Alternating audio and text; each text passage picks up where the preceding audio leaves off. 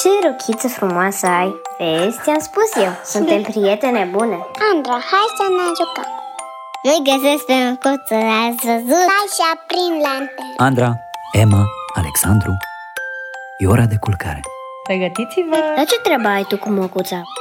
E magic. Ca Olaf Mi l-a lăsat prințesa să mă apere. Da. Și ce a mai făcut prințesa pentru L-a salvat pe tati. De pădurea fermecată Și de vulpe ca și reata Și de cacașul cucuricu Și de lupul cel urât Cred că Emma are dreptate. Da? Vreți să ascultați o poveste? Da! Eu vreau scufița. E cu cacașul Șoarecele de la oraș și șoarecele de la țară. După La Fontaine. Îmi place povestea A fost odată un șoarece care, în timpul unei călătorii în afara orașului, întâlni un șoricel de la țară. Acesta îl duse pe câmp și îi dădu să guste din roadele pământului. Șoarecele de la oraș fu foarte mulțumit, chiar dacă îi se păru că hrana oferită de prietenul lui era mai puțin rafinată decât cea cu care se obișnuise el. Drept mulțumire pentru ziua minunată petrecută la țară, se gândi să-și invite prietenul acasă la el.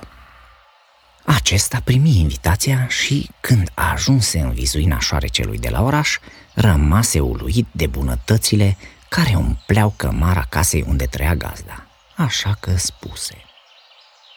Chiar poți să te înfrupți din toate astea? Sigur, răspunse celălalt. Iar acum înfruptă-te și tu. Începură banchetul, dar șoarecele de la țară lua câte puțin, căci ar fi vrut să guste din toate înainte să se sature. Ești cel mai norocos șoarece pe care l-am cunoscut, spuse el prietenului de la oraș. Gazda se bucură de vorbele musafirului său, dar zgomotul făcut de niște pași grei le întrerupse prânzul. Repede să fugim!" îi șopti șoarecele gazdă oaspetelui. Abia apucară să o șteargă că stăpâna casei ajunse la doi pași de locul unde stătuseră. Ce spaimă am tras! Din fericire, femeia plecă după puțin timp, iar șoarecii se întoarseră să-și continue ospățul întrerupt. Vino, vino, spuse șoarecele de la oraș. Nu îți face grijă, a plecat. Acum putem mânca din miere. Dar din nou se auzi zgomot de pași, de astă dată și mai apăsat decât înainte, așa că din nou cei doi tovarăși se văzură nevoiți să o ia la goană. Era stăpânul casei, care văzu borcanul de miere răsturnat și bombăni, supărat. Blestemați ăștia de șoareci, o să dau drumul pisicii. Cei doi rămaseră mult timp ascunși, mai mult morți decât vii de frică. Apoi, încet, încet, văzând că nu se mai întâmpla nimic, prinseră din nou curaj și ieșiră. Hai, vino, nu mai e nimeni, șopti șoarecele de la oraș. Dar, brusc, ușa scârție încet și doi ochi galbeni răutăcioși licăriră în întuneric. O pisică mare iscodi prin încăpere cu un aer amenințător.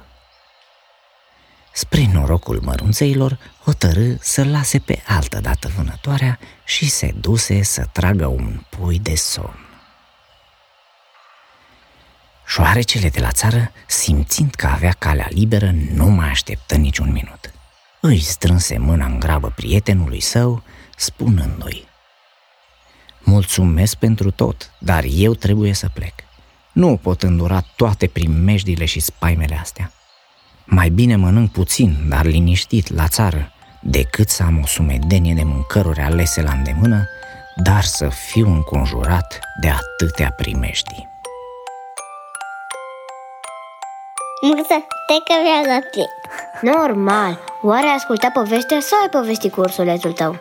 Mie mi-a plăcut Noapte bună, copii. Noapte bună. Te iubesc, tati. Mai vreți o poveste?